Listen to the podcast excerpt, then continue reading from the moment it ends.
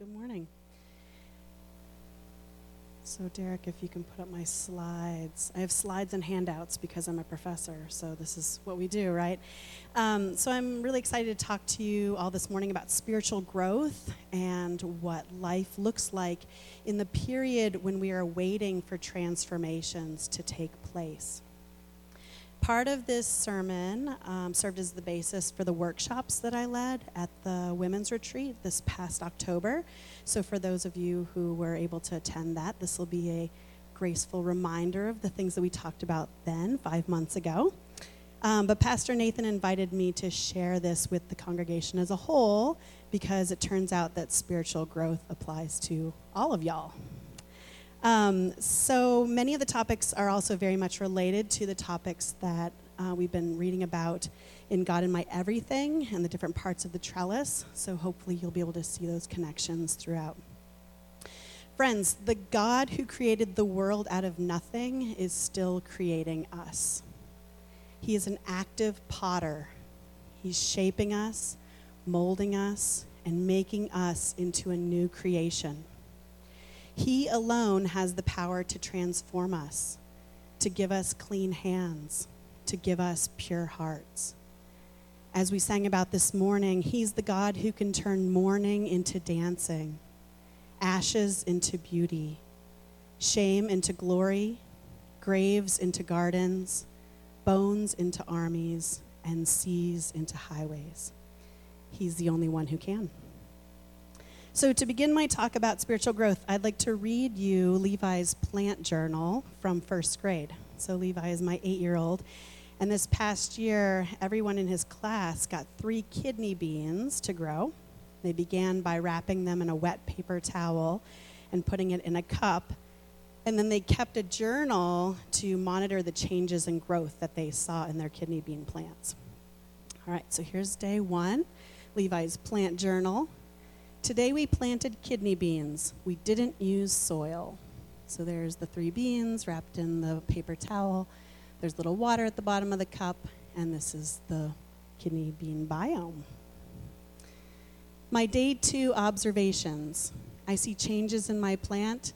Yes, the roots are starting to grow. So there's the tap root that's coming out of the kidney bean. My day three observations.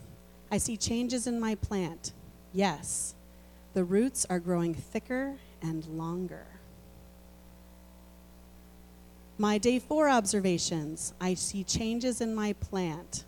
No, nothing. Oof, day four, nothing. Maybe this is the page where you find yourself in your spiritual growth journal. So, what do we do on day four? What do we do while we're waiting on God? What do we do while we're waiting for transformation and growth? I'm hopeful that just as we've been learning about in God in My Everything, my talk today will equip you with some answers to those questions and perhaps also give you a more elaborate perspective on the ways that we grow spiritually. So, there are many passages in the Bible that speak to spiritual growth and being changed through Christ. Here are some examples. Psalm 51:10 says, "Create in me a clean heart, O God, and renew a right spirit within me." Romans 12:2 says, "Do not be conformed to this world, but be transformed by the renewal of your mind." 2 Corinthians 5:17 says, Therefore, if anyone is in Christ, he is a new creation. The old has passed away. Behold, the new has come. This is what we seek having a renewal of our heart and mind and spirit, being transformed into a new creation. That is spiritual growth and formation. Jesus tells a parable in the book of Luke to illustrate the different ways that Christians respond once they believe. We spent a lot of time last summer going through the parables of Jesus, and our vacation Bible school was centered around the parables of Jesus also, and we um, talked about this parable in Luke. So, Luke 8 says, A farmer went out to sow his seed. As he was scattering the seed, some fell along the path. It was trampled on, and the birds of the air ate it up. Some fell on rock, and when it came up, the plants withered because they had no moisture. Other seed fell among thorns, which grew up with it and choked the plants. Still, other seed fell on good soil. It came up and yielded a crop a hundred times more than what was sown. Jesus nicely interprets this parable for us and says, This is the meaning of the parable. The seed is the word of God. Those along the path are the ones who hear, and then the devil comes and takes away the word from their hearts, so that they may not believe and be saved. Those on the rock are the ones who receive the word with joy when they hear it, but they have no root. They believe for a while, but in the time of testing, they fall away. The seed that fell among thorns stands for those who hear, but as they go on their way, they are choked by life's worries, riches, and pleasures, and they do not mature. But the passage continues and said, But the seed on good soil stands for those with a noble and good heart, who hear the word, retain it, and by persevering, produce a good crop. This result of growth is powerful. When the seed takes root and produces a crop, the kingdom of heaven is manifest here on earth. Galatians 5 22 through 23 tells us what this fruit looks like. The fruit, Holy Spirit produces this kind of fruit in our lives love, joy, peace, patience, kindness, goodness, faithfulness, gentleness, and self control. So, that is effective spiritual growth is transformational, and through growth, we become more like Christ in our attitudes and actions and take the hatred and injury and doubt and despair and darkness and sadness of this world and turn it into love and joy pardon, faith, hope, and light. In hoping to grow more Christ like, it's helpful to consider what Jesus did, right? So, Jesus had a full and complete life with God. And from the life of Jesus Christ, there emerge six distinct areas. These are outlined by Richard Foster in his Spiritual Formation Workbook, which the ladies went through during their women's retreat last October. So here are some examples. When we read the Gospels, we see Jesus praying, and we listen to his teaching on the life of intimacy with God. Jesus is always escaping and going off into uh, places of isolation, away from his disciples, to seek intimacy and meditation and prayer. This is, shows his devotion to God. But we also see Jesus helping the sick and the needy. We listen to his teaching on the importance of caring for our neighbor. He's healing the lepers, he's caring for the sick, he's helping the young and the old. This is his compassion towards all people. We also see Jesus proclaiming the good news of the kingdom of heaven. We listen to him reading from the scriptures um, he knew those Old Testament readings and cited them over and over again because he was the fulfillment of those prophecies. He um, proclaimed the gospel. Right? That was a third aspect that we see from Jesus. Fourth, we see Jesus ministering in great power, and we listen to his teaching on the comfort, wisdom, and strength that comes from the Holy Spirit. This empowerment by the Holy Spirit is manifest in Jesus. Fifth, we see Jesus battling with Satan in the wilderness, and we listen to his teaching on the importance of a pure heart, right? His opposition towards sin, his embracing of a holy and pure life, virtue in thought, word, and action. And sixth, we see Jesus integrating sacred and secular while observing the ceremonies of his faith. This intersection between faith and work is also seen throughout the Gospels. So, our goal in spiritual growth is to gain a deeper understanding of these aspects of Jesus' life and incorporate them into our own life, right? By doing so, we will grow more and more Christ like.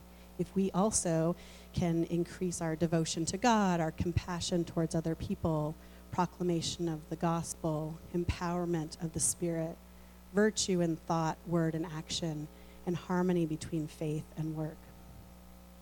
So it's easy, though, to get stuck in a rut where we rely only on previous and comfortable ways of being Christ like. Maybe one of these kind of jumps out at you as, as your go to for spiritual growth. But authentic spiritual growth requires that we venture out away from our comfort zones and experience discipleship and spiritual formation in really new and exciting ways. So, Richard Foster, in his spiritual formation workbook, also notes that the history of the Christian church has been marked by a series of movements, right? This, that word is used to describe how God's Spirit has moved upon individuals and groups of people over the years with a particular mission. So let's look at some of these examples that he outlines um, in his workbook. So, in the fourth century, Men and women fled city life to found cloisters and monasteries where they emphasized the importance of solitude, meditation, and prayer. We've been hearing about this in Ken's book, God in My Everything, right? He's like the, the importance of monks and monasteries. The church was strengthened by their emphasis on intimacy with God, and a contemplative movement was born. In the late 12th century, Francis of Assisi and a group of followers abandoned their former lives and went about the Italian countryside caring for the sick, the poor, and the lame. Countless men and women followed Francis's lead. Their impact on disease and poverty was remarkable, and they became an example of the social justice movement. In the 16th century, Martin Luther and others proclaimed the gospel of Jesus Christ after discovering its message anew in the Bible. This message of hope and victory was expressed by clergy and laity in sermons, mission efforts, and personal witnessing. In the history of the church, it's a wonderful example of the evangelical movement. In the 17th century, the church witnessed a new outbreak of the Holy Spirit in the lives of men and women who were called Quakers, led by the ministry of George Fox. The active role of the Spirit was at the center of their worship, and it propelled them into evangelism, missions, and social concern. This is an example of the charismatic movement. In the early 18th century, John Wesley and his friends formed a group nicknamed the Holy Club and began focusing on the need for Christians to overcome sinful habits. The purifying effects of the Methodist efforts were dramatic, and it became an example of the holiness movement. And then in the 18th century, Count Nicholas Ludwig von Zinzendorf, who might have the best name ever, allowed remnants of the persecuted Moravian church to build the village of Herrnhut on his estate. The Moravians joyfully served God, praying, evangelizing, and helping others in the midst of baking, teaching, weaving, and raising families. This is an example of the incarnational movement.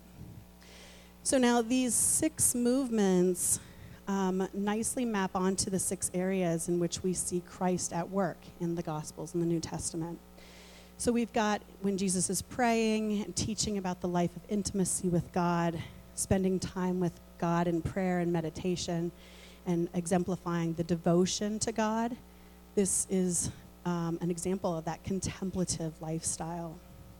And as we think about Ken, Ken's book, um, God in My Everything, we can see that this uh, echoes what we've talked about with prayer and Sabbath, right, as those aspects of the trellis that are really important for pointing us upward towards um, growth. Um, when, we ha- when we see Jesus helping the sick, caring for the needy, showing compassion to all people, helping others who are less fortunate, this is the social justice movement. And if we think about the trellis, this would be, um, you know, Ken's chapter on justice as well as thinking about how we use our money to um, bring the kingdom of heaven to earth. We see Jesus proclaiming the good news of the kingdom of heaven, um, relying on Scripture, the power of Scripture. This is the evangelical movement. And so, again, as Ken and God My Everything talks about, the importance of just soaking yourself in Scripture um, and also being a powerful witness. Those chapters are similar to that movement there. Ministering and healing in power of the Spirit, right? So, uh, relying on the Holy Spirit for power. This is like the charismatic movement, which for the trellis would be um, uh, thinking about things like justice and witness and kind of your reach out outside of um, our church body here. Um, when Jesus is battling with Satan in the wilderness, we see his importance on the pure heart, the virtue in um, living a sinless life, right? Being holy and pure. Um, this is when we've been talking about uh, our, our body and our relationships with each other as important aspects of the trellis, too, to keep in mind. And then finally, um, the incarnational movement is um, looking back at Jesus' actions where he integrates his faith with work, uh, combining the secular, and the sacred. And so this would be, as we've been talking about recently, with um, worshiping God and embracing uh, the power of the Spirit through work and through play also. So, having looked over these varied dimensions of the spiritual life that Christ himself exemplified, and thinking about those various church movements that represent them, which one is your greatest strength? Right? Which one are you kind of like relying on for spiritual growth? Um, which one of these speaks to you the most? Which one comes most naturally? And then in contrast, right, which one is your greatest opportunity for growth? Which one, um, which one is not your go-to, but is one in which you might benefit by stretching yourselves outside of your comfort zone to learn how to grow um, in those particular areas. So, thinking through these various aspects of spiritual life and our relative strengths and weaknesses, uh, we see some important insights. So, first, we have a lot for which we can thank God. So, God has created us each uniquely um, with our own abilities and our own talents. We're strong in particular areas so that we can exercise those gifts and as part of our ministry to the church. And we should rejoice in those strengths. God has begun a good thing in us, and we should be grateful and um, and, and really happy about that. Um, but second, we have a lot of room to grow, right? That we're, we're not done yet. God's still working on us. And um, we shouldn't be discouraged by that, but the challenge and excitement of spiritual growth comes when we start becoming strong in areas that previously we saw as weaknesses.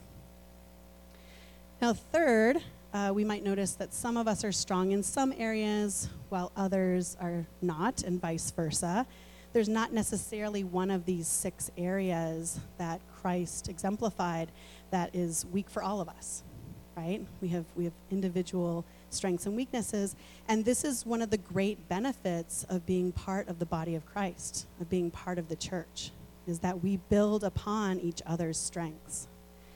So when you hear people in this church say that they're strong in areas in which you're not, we should be thankful for the gifts that God has given them and seek that, right? Like try learn, use that as a learning opportunity.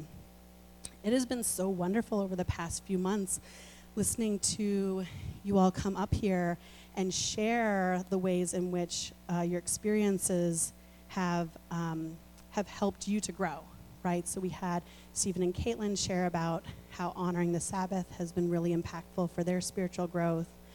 Um, Chaz and Lorian talked about the importance of small groups.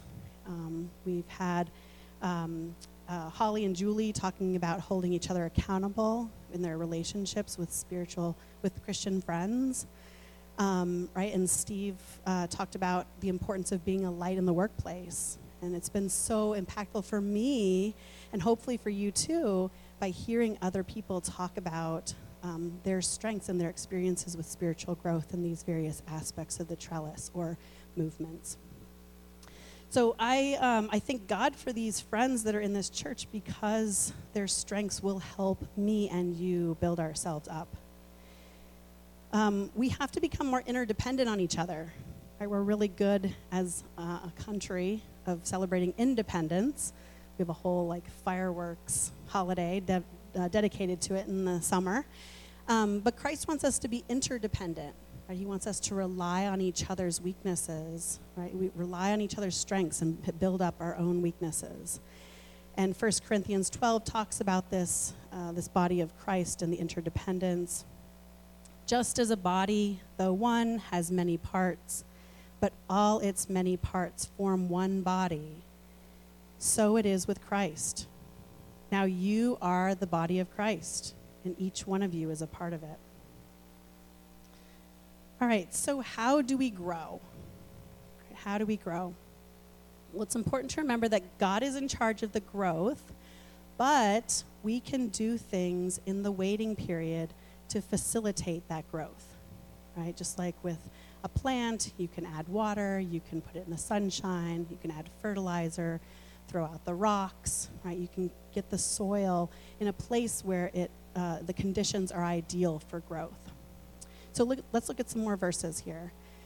We have Philippians 4 9 says, Do what you have learned and received and heard and seen in me, and the God of peace will be with you. Romans 14 19 says, So then we must pursue what promotes peace and what builds up one another. 2 Peter 1 5 through 7 says, For this very reason, make every effort to supplement your faith with goodness, goodness with knowledge, knowledge with self control, self control with endurance, endurance with godliness, godliness with brotherly affection, and brotherly affection with love. And then 1 Timothy 4 7, which uh, Ken, Ken starts his book off in God in My Everything train yourselves in godliness. So look at these verbs here we have do, pursue, make every effort, and train. These verbs describe the disciples' responsibility in the transformation process. Without question, God does the renewing, the empowering, the recreating, the molding, but the disciples must do the yielding, the obeying, and the submitting. Thinking back to the parable of the sower in Luke, we can make sure that the soil of our hearts is conducive for growth. We need to do the weeding. We need to clear the garden of rocks. We need to set up our trellis so that we can grow upward and strong. And we've seen that there are a lot of areas to grow in, and there's no secret formula for spiritual formation. There's no check off box that will guarantee growth. Some activities work for some people and not for others. Ken's book, God in My Everything, has given us some specific ideas for building up our trellis to support growth. And I'd like to share some more ideas with you too. So if I can have Elder Bert and maybe Kyra too. If we can have um, a person from each household raise your hand. I have a handout because I'm the handout queen at Skidmore. So. Um, and so this is a list for each of the six different movements. It's a list of specific ideas for spiritual growth, right? So if you're looking at the social justice movement um, and you're feeling that you're weak in that area and you'd really like to grow closer to God and become more Christ like in that area, this is a list of examples of things that you could try to do to develop um, that area. So there's six pages because there's one for each of the different movements. And again, right, some of these activities are going to um, be really helpful for you, and others might not. But I'm hopeful that this, um, as a supplement to Ken's God in My Everything book, will give you a whole bunch of resources here for things that you can try, right? Things that you might not have thought of that will allow, allow you to um, soak up scripture, to um, to um, just put yourself in a place where growth is possible. So, again, these activities will not necessarily ensure growth, right? But they will help put ourselves in a place where God can transform our lives from the inside out. We can take an active role in our growth as a disciple, as these verses have shown us.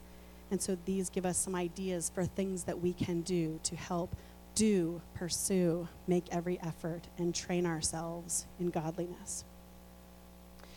Okay, but um, number five is remember that these activities are a means to an end, but not the goal themselves.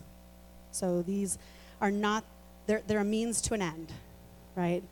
The goal is to become more Christ like, not only in what we do, but also in who we are. The fruit that comes from this spiritual growth is what is of utmost importance. And that's not how much time we spend in prayer or fasting or the number of hours that we serve the poor, but it's in the fruit, right? The love, joy, peace, patience, kindness, goodness, faithfulness, gentleness, and self control. Please do not look at this list that you're holding in your hands as a to do list that must be completed. Right? I would hate for you to feel anxious or overwhelmed by these activities. And the goal here is not to indoctrinate you into some sort of legalistic garbage. Um, but these suggested activities are just that they're suggestions. It's, also not a list of um, how to get into heaven, right? That checklist has one item believe that Jesus Christ is the Son of God and died to redeem you. Right? Check. um, and this is also not a list of deeds that God expects us to accomplish, accomplish to justify our faith or a new list of commandments. So Jesus tells us very clearly in Matthew 22 love the Lord your God with all your heart and with all your soul and with all your mind. This is the first and greatest commandment. And the second is like it Love your neighbor as yourself. All the law and the prophets hang on these two commandments. So that is, we are told to love God and love others. So again, I hope that you find these lists of activities helpful as suggested avenues for connecting with God that perhaps you had not considered previously but keep and embrace the freedom that comes from Jesus through grace at the forefront of your mind. And then finally, I want you to know that spiritual growth may look different at different points of your life. I like to think of my life in seven year increments, kind of echoes a sense of jubilee from the Old Testament. Um, so let me give you a sense of some of my seven year periods of life. So from age 20 to 27, I was a young adult.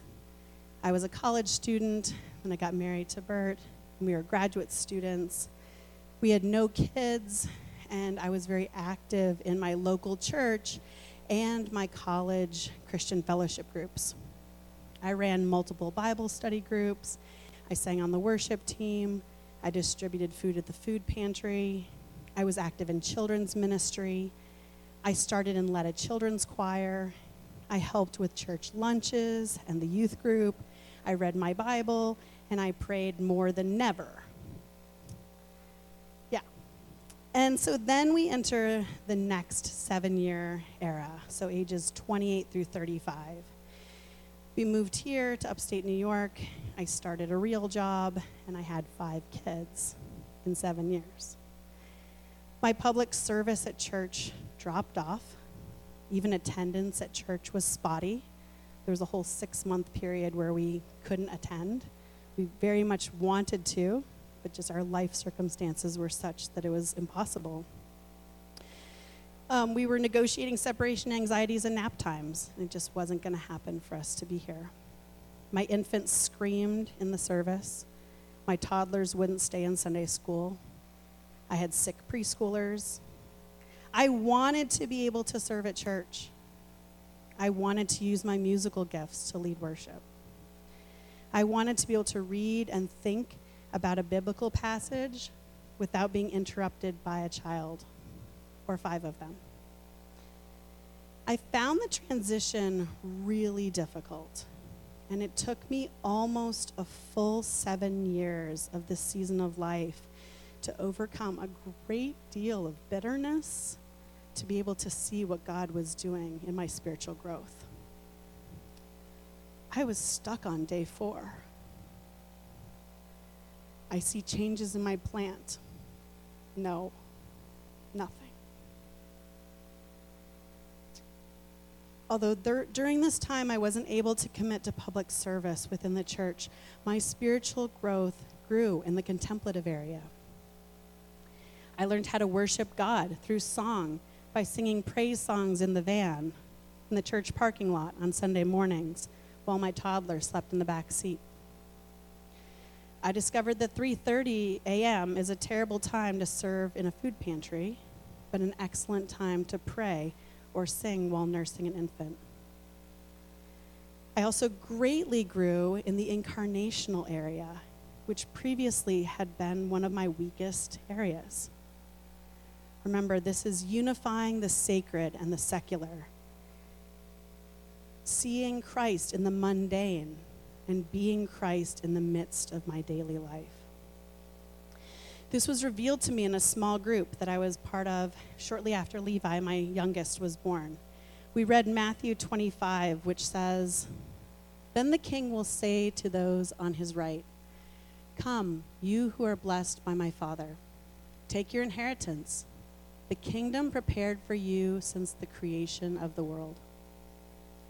For I was hungry, and you gave me something to eat. I was thirsty, and you gave me something to drink. I was a stranger, and you invited me in. I needed clothes, and you clothed me. I was sick, and you looked after me. I was in prison, and you came to visit me. Then the righteous will answer him, Lord, when did we see you hungry and feed you? or thirsty and give you something to drink? When did we see you a stranger and invite you in? Or needing clothes and clothe you? When did we see you sick or in prison and go to visit you? The king will reply, Truly I tell you, whatever you did for one of the least of these brothers and sisters of mine, you did for me. So during this small group, we discussed who gets hungrier than a little baby? Who enters the world more naked than a baby, in need of clothes and a blanket to stay warm? Who enters the world more a stranger than a baby, literally knowing no one, depending on adults to take care of them and give them a family? Who gets sick more often than a toddler, with the earaches and the colds and the sore throats? Friends, at that time, as a mom to five kids under age eight, I was fulfilling Matthew 25 like no one's business. I was killing it. God was calling me to a more intimate, incarnational way of serving instead of the public and outward Christian service that I'd been used to. And so I tried to embrace that and grow as a disciple of Christ, not despite my role as a mother, but because of my role as a mother. I've developed a better understanding of God's role as our Heavenly Father by being a parent. And that's in no way means that you have to be a parent to grow spiritually. But I have found that I have been able to grow tremendously during this time when I am one. I came to realize when I was feeding that baby, I was feeding God's baby when I was clothing that toddler, I was clothing God's child. When I was providing a family for a child who enters this world knowing no one, I was taking one of God's strangers and giving him a home. And I learned to embrace this and also grant myself grace for all of those areas where I was not currently serving. And good thing, too. Because the next seven years, ages 35 to 42, these past seven years, one of my primary roles was caring for my aging parents as they grew ill and died. And I can think of nothing more aligned with the incarnational tradition than hospice care work. My mom made her way to heaven three years ago, and my dad did this past summer. And so, what does this next seven years look like for me? Ages 43 to 50. With my parents gone and my children needing less hands on service, what will my spiritual growth look like? Will it be more contemplative, more evangelical, or charismatic? More aligned with the holiness movement or the social justice tradition? Your guess is as good as mine. So I encourage you to remember this last point that spiritual growth may look different at different points of your life. Be receptive to growing in whatever ways God is stretching you so that He can use you according to His will and not yours. So I'd like to conclude by returning back to Levi's plant journal. As you'll recall, he had planted three kidney beans and they had started to grow roots. Day two, the roots were starting to grow. Day three, the roots are growing thicker and longer. But then we had hit day four. I see changes in my plant. No, nothing. So, is that where the story ends? My day five observations. I see changes in my plant. Yes, it is huge. It has sprouted. It is flooded with roots.